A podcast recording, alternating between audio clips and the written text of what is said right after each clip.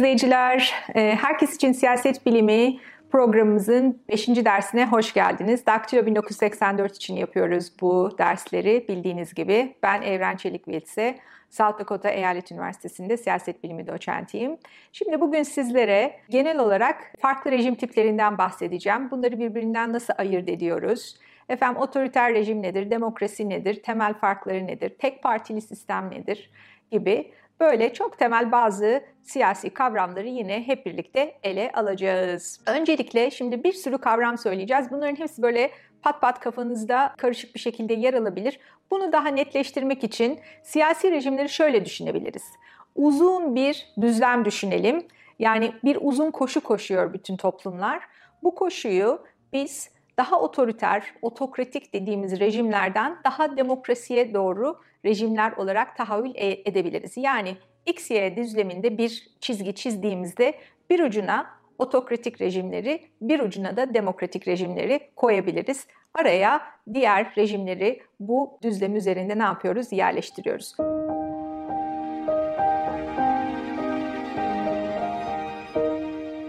Otokrasi aslında belki ilk defa bu derste duydunuz ama son derece bildiğimiz bir kelime otoriter otorite kökünden geliyor. Yani gücü erki elinde bulunan, elin, bulunduran, elinde muhafaza eden anlamında.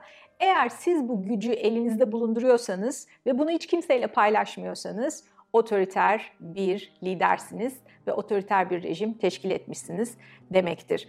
Zamanla işte insan toplulukları bu şekilde otoriteyi mutlak bir şekilde elinde muhafaza eden liderlerden yavaş yavaş yavaş yavaş yavaş yavaş daha fazla paylaşan, daha fazla otoriteyi dağıtan, bölen ve halkla paylaşan liderlere doğru ne yapmış? Böyle bir evrim geçirmiş insan toplulukları. Otoriter veya otokratik rejimlerin en eski örneklerine baktığımız zaman tabii efendime söyleyeyim küçük klanları vesaire görebiliriz ama biraz daha büyük organize topluluklara baktığımız zaman buralarda da ne yapıyoruz? Monarşik rejimleri görüyoruz.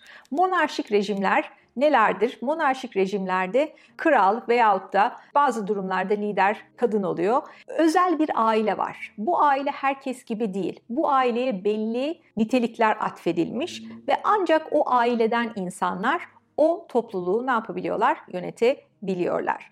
Yani meşruiyetini bu şekilde özel bir aileden, saltanattan alan topluluklara biz ne diyoruz? Monarşik yönetimler, monarşik rejimler diyoruz.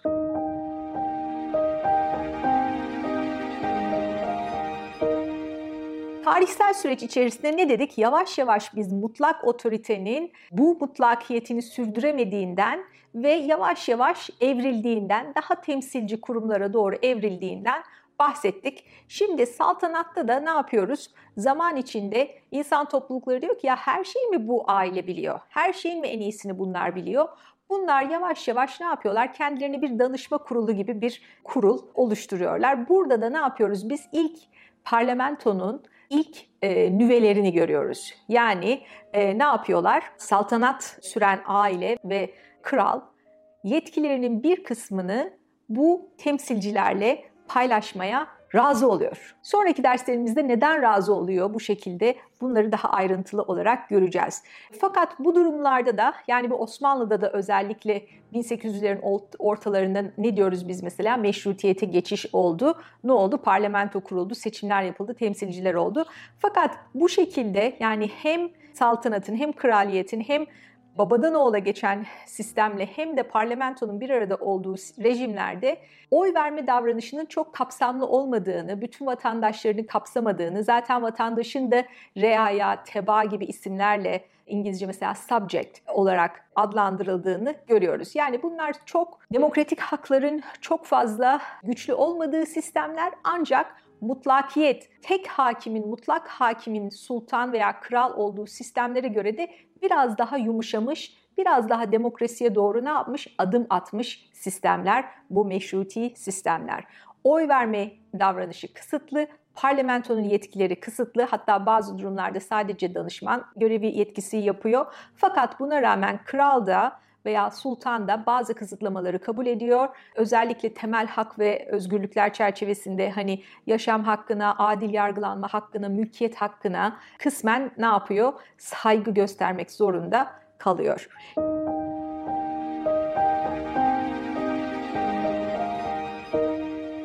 Sizlere üçüncü olarak tanıştırmak istediğim kavram Cumhuriyet. Cumhuriyet dediğimiz zaman burada çok dikkatli olalım. Demokrasi demiyoruz, cumhuriyet diyoruz. Onun da yine İngilizce kelime kökeninden bakarsak republic, res publica, o da Latince'de res public yani halka ait şey, halkın şeyi, halka dair diye geçer. Burada ne yapıyoruz? Republic dediğimizde yani cumhuriyet dediğimizde artık saltanat kısmını bırakmış oluyoruz geride. Yani üçüncü durağa geldiğimizde bir halk olarak, toplum olarak biz artık mutlakiyeti, saltanatı bıraktık. Parlamentonun veya halkı temsilci edenlerin gücü daha da arttı. Cumhuriyetimizi teşkil ettik.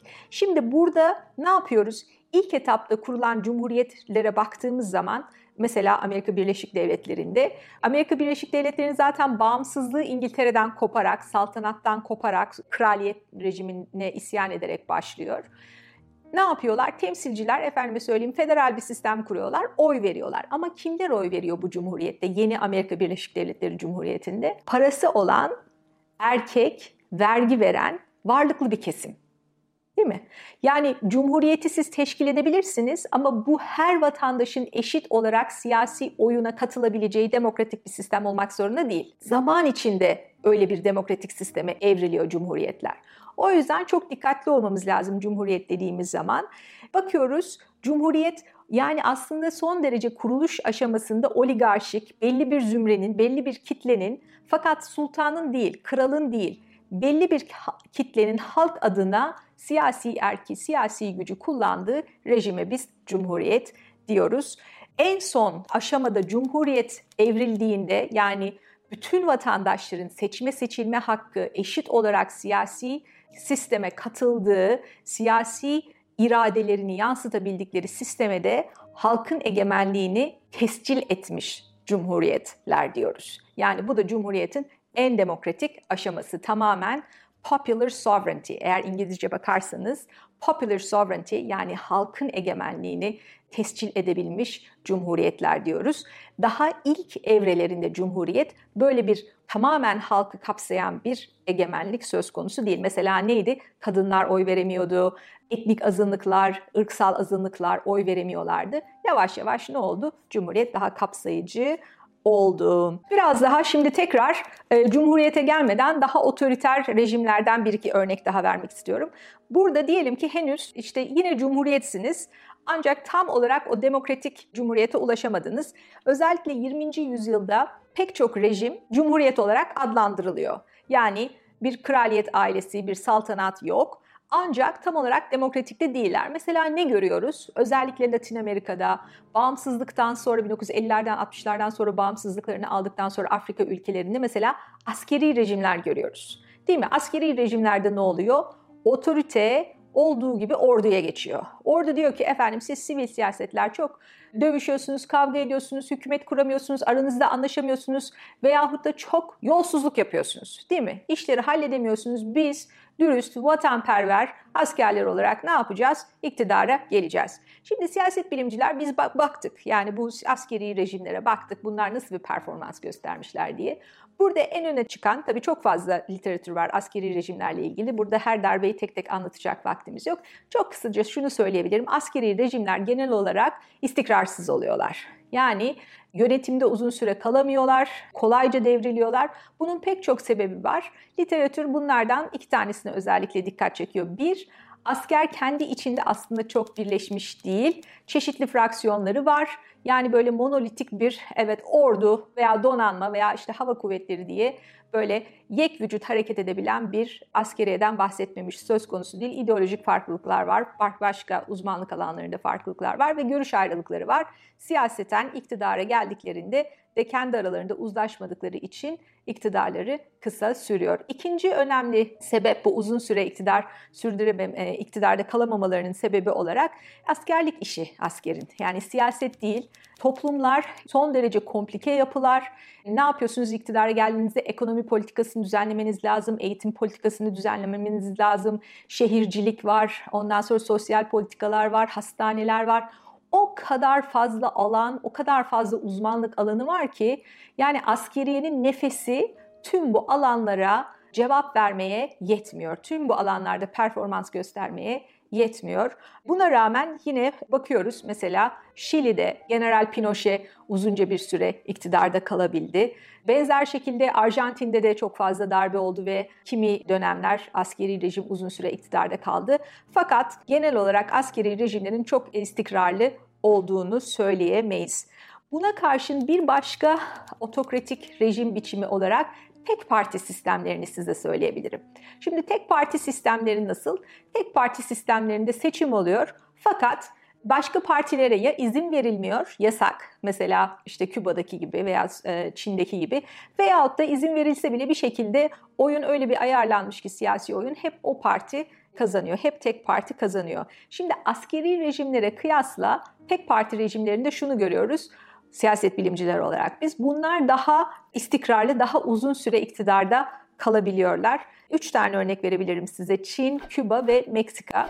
Meksika devrimi 1910'da biliyorsunuz. Ondan sonra e, bir 10 yıllık bir karışıklık oluyor. Daha sonra 20'lerin sonunda Meksika'da tek parti kuruluyor. Kurumsal Devrimci Parti kuruldu. İngiliz şeyleri PRI hem İspanyolca hem İngilizce baş harfleri aynı.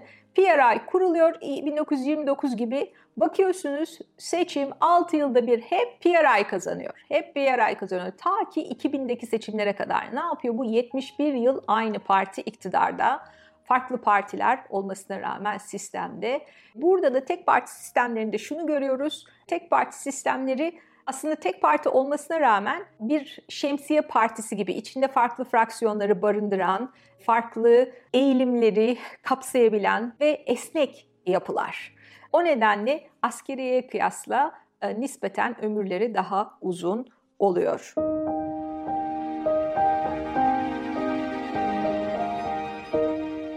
Son olarak arkadaşlar demokrasiyi tanımlamaya çalışacağız. Bu hakikaten yani artık inanılmaz çetrefilli bir bir mesele. Demokrasiyi ta efendim Aristo'dan, Eflatun'dan itibaren pek çok siyaset felsefecisi, siyaset bilimci ve ampirik olarak çalışan siyasetçiler tanımlamaya çalışmışlar. Şimdi ben size çok kısa iki tane tanımdan bahsetmek istiyorum. Bir tanesi Robert Dahl'ın tanımı. Burada size tam 8 tane özellikten bahsetmek istiyorum. Buradan şunu kısaca çıkartabiliriz. Bu demokrasi olmak hakikaten zor ve çetrefilli bir şey. Öncelikle diyor ki Robert Dahl, demokrasi olabilmek için organize olma özgürlüğü gerekiyor. Yani siz tek başına demokrat veya demokratik olamazsınız. Ancak sizin gibi düşünen insanlarla bir araya gelerek ifade edebilirsiniz siyasi erke arzularınızı. O yüzden organize olma hürriyetiniz olmalı bir. İki, e peki bu arkadaşı ben nasıl bulacağım da aynı fikirde olduğumu bileceğim, örgütlenebileceğim, organize olacağım? Fikirlerinizi ifade edebilmelisiniz. Efendim ben çilek ve muz seviyorum. Çilek ve muz sevenler olarak bir araya gelelim. Tamam bunu bas bas bağırabilmem lazım çeşitli ortamlarda. Efendime söyleyeyim biz çilek ve muz severler olarak bir araya gelmek istiyoruz. Lütfen siz de bize katılın. Bunu ifade edebilmemiz lazım. Yani ifade özgürlüğü son derece önemli. Üçüncü olarak tabii bu hani şu anda hemen hemen herkes oy veriyor ama bunun inanın olmadığı yerler de var. Mesela Amerika'da herhangi bir şekilde hüküm giyerseniz külliyen ondan sonra oy verme hakkınızı kaybediyorsunuz. Milyonlarca insan bu sebeple oy verme hakkına sahip değil. Bir şekilde hüküm giymişler belki çok gençken belki çocukken ve ondan sonra o hükmü yerine getirip yani hapis yattıktan sonra çıktıktan sonra bile tekrar oy verme hakkına sahip olmuyorlar. Daha erken zamanlarda düşünürsek mesela kadınlar, siyahlar vesaire etnik azınlıklar, yerliler oy verme hakkına sahip değildi. O yüzden etkin bir şekilde, efektif bir şekilde bütün vatandaşların oy verebilme hakkının olması lazım. E Ben sadece oy veriyorum ama hiçbir zaman söz sahibi olma hakkım yok. Çünkü efendime söyleyeyim ben kendi küçük boyluları biz şeye almıyoruz aday göstermiyoruz. Böyle bir şey olduğunda yine bu demokrasiye halel getiriyor. Her vatandaşın aynı zamanda seçilme hakkının da olması gerekiyor. Siyasi elitlerin eşit bir şekilde vatandaşın teveccühünü alabilmek için yarışmaları gerekiyor. Yani siz diyelim ki bir 100 metre yarışı yapıyorsunuz. Atletleri dizdiniz bir kısmının sırtına 50'şer kiloluk un çuvalı verdiniz. Bir kısmının ayak ayağına en güzel, en harika spor ayakkabısını verdiniz. Şimdi böyle bir siyasi sisteme de biz demokrasi diyemiyoruz. Niye? Çünkü bir grup öbüründen daha hızlı koşacak şartlar ellerine sunulmuş. Altıncı olarak e, ne dedik? İfade özgürlüğü. Bu ifade özgürlüğünün etkin olabilmesi için halkın farklı farklı kanallardan bilgi alabilmesi lazım. Yani bu da basın özgürlüğünün, basın hürriyetinin bir başka şekilde ifadesi. Yani ben sadece oturup işte Çin Komünist Partisi'nin kanalını seyrederek ve ondan sonra seçimden seçime gidip oy atarak demokratik bir sistemde yaşadığımı söyleyemem. Böyle bir demokrasi de olamaz. Bilgi aldığımız kaynakların çeşitli olması lazım ki biz vatandaş olarak kıyaslayalım, ölçelim, biçelim, kendimiz için en uygun, bizi en fazla temsil ettiğini düşündüğümüz adaya oyumuzu verelim. Bakın daha bunları yaptıktan sonra en sondan ikinci olarak ne yapıyoruz? Özgür ve adil seçimlere geliyoruz. Yani önceki basamakların hepsini sağlayacağız ki seçim yapıldığında evet bu da demokrasidir diyebilelim. Yani adil seçimler, oyların düzgün sayılması, insanların sandık başında intimide edilmemesi, hırpalanması, gizli oy, açık sayım bu gibi seçim güvenliğinin mutlak olarak sağlanması da yine demokrasi için son derece önemli. Robert Dahl son olarak şunu söylüyor. Politikaları yapan kurumlar yani bakanlıklar, efendime söyleyeyim vergi dairesinden iktisat politikalarına kadar yani günübirlik, efendim çöp politikası, efendim sağlık politikası bunları belirleyen kurumlar ki mesela Türkiye'de bunlar bakanlıklardır. Bunların seçimlerini vatandaşların tercihlerine göre yapmaları. Yani siz ben efendim oy aldım, vatandaş beni seçti. Bundan sonra en iyisini ben bilirim deyip başına buyruk bir şekilde sadece kendi tercihiniz doğrultusunda devam edemezsiniz. Vatandaştan aldığınız demokratik yetkiyi kullanırken de yine ona danışmak ve onun tercihlerini yansıtmak zorundasınız.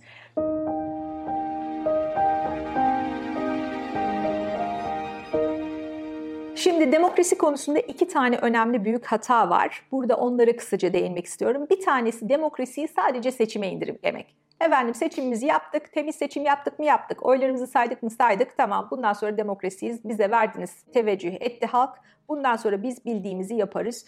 Bu son derece indirgemeci bir yaklaşım, elektoralizm diyoruz buna, yani seçimi demokrasiye indirgemek son derece sıkıntılı bir yaklaşım. Neden? Çünkü siyasete katılmanın araçlarından sadece bir tanesi seçim. Bunun dışında başka pek çok mekanizma var ve gerçek bir demokraside bu mekanizmaların hepsinin canlı, cıvıl cıvıl çalışıyor vaziyette olması gerekiyor. Örneğin vatandaşın sıkıntısı olan bir konuda dilekçe verme özgürlüğü veyahut da kendisi gibi düşünen vatandaşlarla bir araya gelip bir toplumsal hareket oluşturma özgürlüğü. Efendim ne diyelim ben mesela bu kadar fazla çöp üretilmesinden büyük şehirlerde sürdürülebilmez bir çöp üretiminden rahatsızım. Benim gibi arkadaşlarla bir araya geliyoruz. Her mahallede, her sokakta, her apartmanda çöplerin organik, inorganik, cam, kağıt vesaire plastik diye ayrıştırılmasının uygulanmasını istiyoruz. Böyle bir sivil toplum örgütü kuruyoruz. Bu tarz mekanizmaların ne olması lazım? Açık olması lazım vatandaşın önünde. Son olarak çıkar gruplarının maalesef bizde bu interest group diyoruz. O kadar böyle olumsuz bir anlamı var ki oysa ki biz bizim gibi düşünen insanlarla bir araya gelerek sesimizi ne yapabiliriz? Daha yüksek çıkartabiliriz. Diyelim ki işvereniz, tekstil sektöründeyiz. İşverenler örgütlenirsek tekstil sektöründeki şartlar, ithalat, ihracat kotaları vesaire sesimizi ne yapabiliriz? Daha yetkin bir şekilde, daha etkin bir şekilde duyurabiliriz. Keza işçiysek, efendime söyleyeyim akademisyensek, herhangi bir iş kolunda çalışıyorsak yani bu çıkar grupları kendi bizim iktisadi çıkarlarımızı temsil edecek işçi ve işveren örgütlerine katılmamızın da demokrasilerde son derece önünün açık olması gerekiyor. Demokrasiyle ilgili ikinci çok yaygın yanlış anlayışa değinmek istiyorum.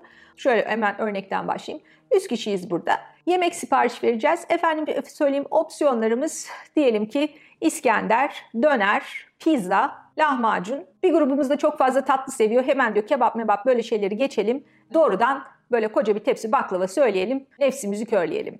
Ne yaptık? 100 kişiye biz bu oyları dağıttık ondan sonra.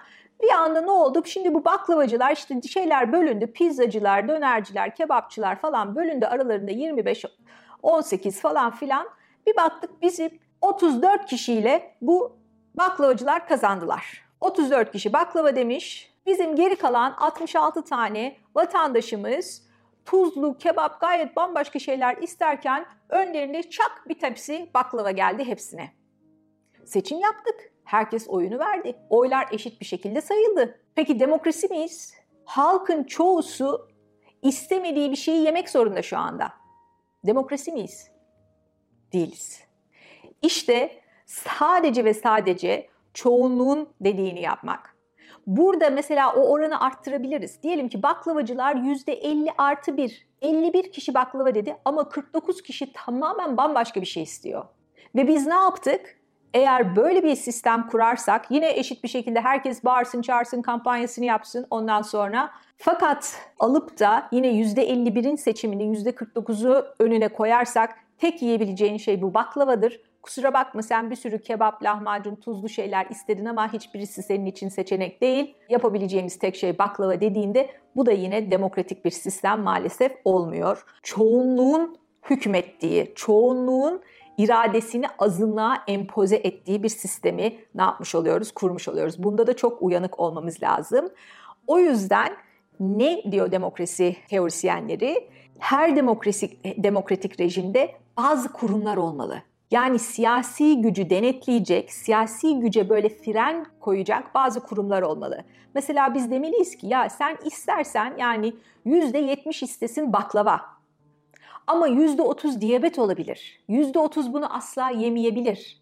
Bizim bu tercihimizi geri kalan %30'un boğazından aşağıya dayamamamız lazım.